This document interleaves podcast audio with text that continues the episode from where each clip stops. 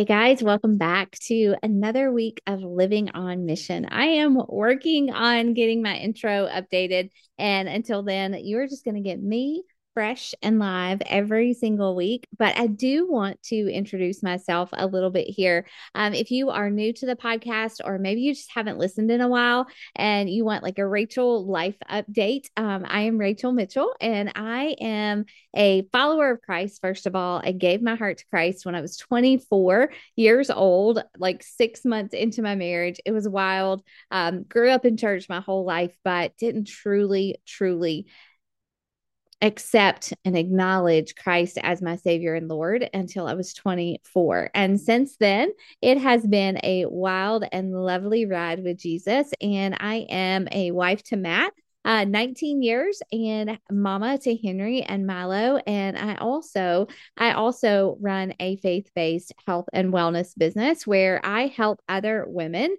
invite Christ into their health, into their bites, into their workouts. We worship God with all that He has given us, and it is absolutely a passion of mine. But I also have this beautiful podcast called Living on Mission. And my goal here I feel like my purpose here is to remind you as a, a woman of God, if you are, which most of my listeners are already followers of Christ, that we were put here to to know Christ and to make him known. And that is what living on mission looks like for me as a 43 year old woman of God who is just trying to to follow God and do it well. And so every single week I well, I say that every single week. Most weeks I love to come to you with something that helps you do that. Whether it is health and fitness tips, whether it is tips on how to steward the work that God has given you to do, whether that is um, honoring God with your body and your bites,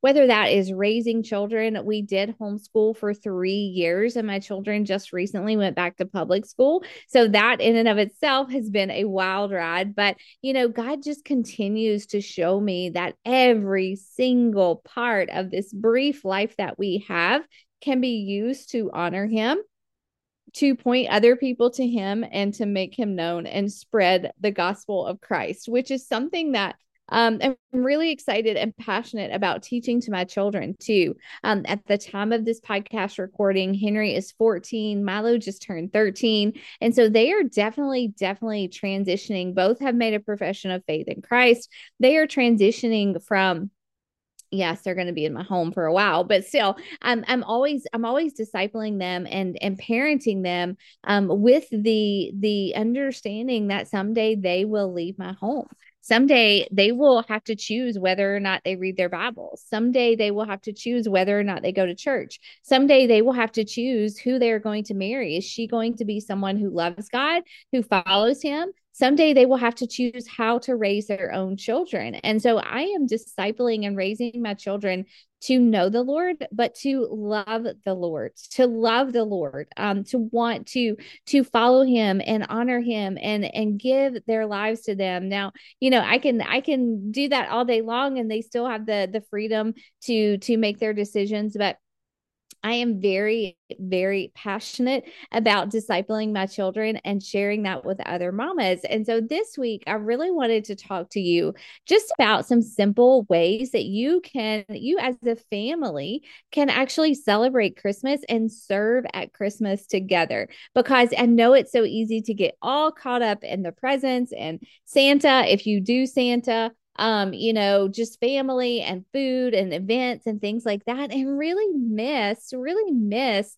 the opportunities that this beautiful season of celebrating the birth of our Lord and Savior, the birth of our King, um, all the opportunities that we have to actually serve others and and do it as a family and teach our children that you know gosh, I'm just more and more impressed more and more every single day that this life is not about me. It's not about getting to a more comfortable position or finances. It's not about you know, being living a safe, safe life. It's not about convenience. It's about getting uncomfortable. It's about taking risks because we know that God is there to to support us and guide us. It is about getting uncomfortable with our comfort and so that we can serve other people. And that's going to look different for everybody, but Christmas time is such a simple and easy season to actually turn turn the focus away from ourselves, turn the focus away from how many presents do we have under the tree, turn the focus away from, you know, are we getting the best present to how can I serve other people who may or may not have much at this time of year when we have so much. And so we have some traditions in my family. And if you follow me on Instagram, on social media, um, it's Rachel J. Mitchell. And I recently shared just some traditions that we have as a family that actually help us, um, again, take the focus off of ourselves, but also it gives us an opportunity to disciple our boys. But I also shared some ways that that some ideas that you can take and and use for yourself but just ways that as a family that you can serve other people. And so just some simple simple things that we do as a family are that we every single year we um just make we make goodies for our neighbors. Like we actually live in a neighborhood. It's a well established neighborhood. There are quite a few um, elderly people in our neighborhood. And so they don't they either don't have a lot of family or they don't get out a whole lot um, or both and so one of the things we love to do the boys and i is that we make just some some christmas goodies we call it reindeer food you probably know what it is it's like Chex, cereal, nuts, M&Ms, pretzels, and almond bark, right? It's so easy to make, but we put it in little goodie bags and we walk door to door and we deliver it to people. Now, that doesn't sound life-changing, but to someone who may be a shut-in or someone who can't drive just to get out during the day, or maybe someone who doesn't have a lot of friends and family, a knock on the door and sitting with them for 15, 20 minutes is so, so life giving. And it shows, yes, it's a sacrifice of our time. It's a sacrifice of a little bit of money for us, but it's a sacrifice that honors the Lord. And so when we do that, we always have a really good discussion with these boys about just about, you know, what it looks like to give to other people, not just in this season, but all season long. So that's one of the things that we do. We bake goodies for our neighbors. Um, another idea that you can do as a family, and you can even rope some friends and other families into this with you, is to go Christmas caroling. Again, it's just not something people do a lot of anymore. And I, I know like, I know it's because we're so busy. We're so busy. We're on our phones. We're distracted. We're running to and fro. There are no, there's no downtime. But I just, I know that God is telling us in this season to make time for other people, to to think about ourselves less, you know, to to just carve out some time to go and serve other people. And singing Christmas carols is very much like, you know, making the goodie baskets for other people, just knocking on someone's door um, singing Christmas songs, um, pouring the hope and the light and the joy of the Christmas season into them through song is just something that I have seen time and time again light up people's faces, light up their eyes. And it's just God gave us these beautiful Christmas carols that we love so much. Why don't we go and and sing them and share them with other people around us? Now, listen, I do not have a good singing voice. Um, my husband does, but I do not. So it doesn't have to be perfect. I promise you. If you get enough people, it kind of drowns out all the bad voices. Okay. So that's a really fun one. And it's a great, it's a great way to spend time as a family, but also show what it looks like to serve other people.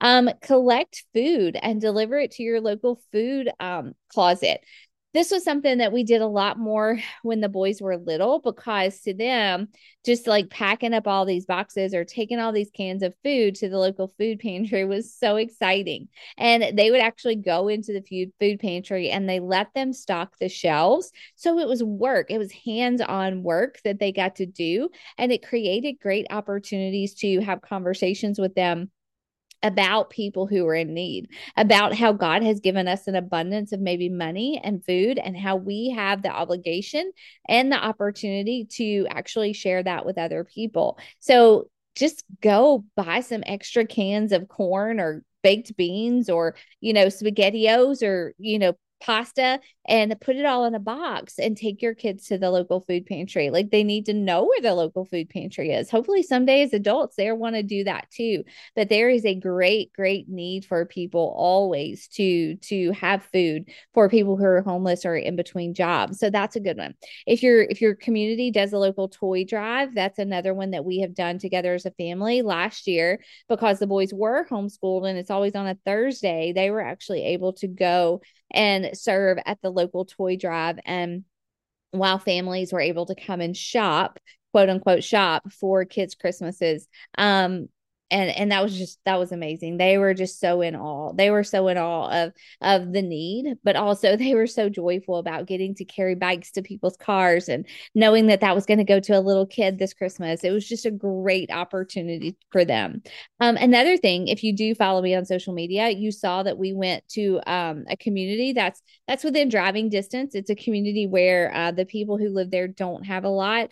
Uh, they maybe have never heard the gospel. They they live in like low income housing and they just don't have a lot of things we actually took like christmas boxes very similar to operation christmas child only we packed them ourselves they weren't for Operation Christmas Child, but that's a great, great thing to get involved into at Christmas time. Um, but we took these these goodies to these little kids, and we did. It was very much like a VBS. Like so, we set up little stations for face painting and and crafts and science experiments and things like that.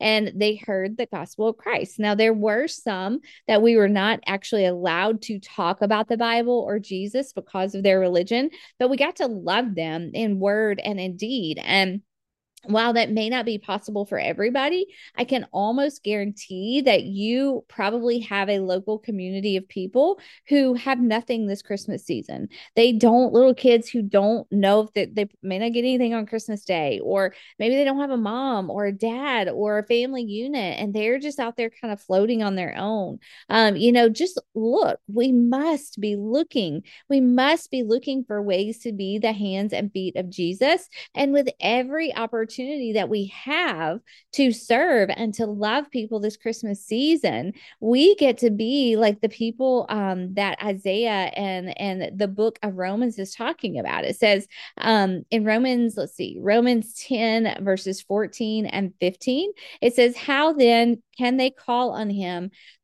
they have not believed in. And how can they believe without hearing about him? And how can they hear without a preacher?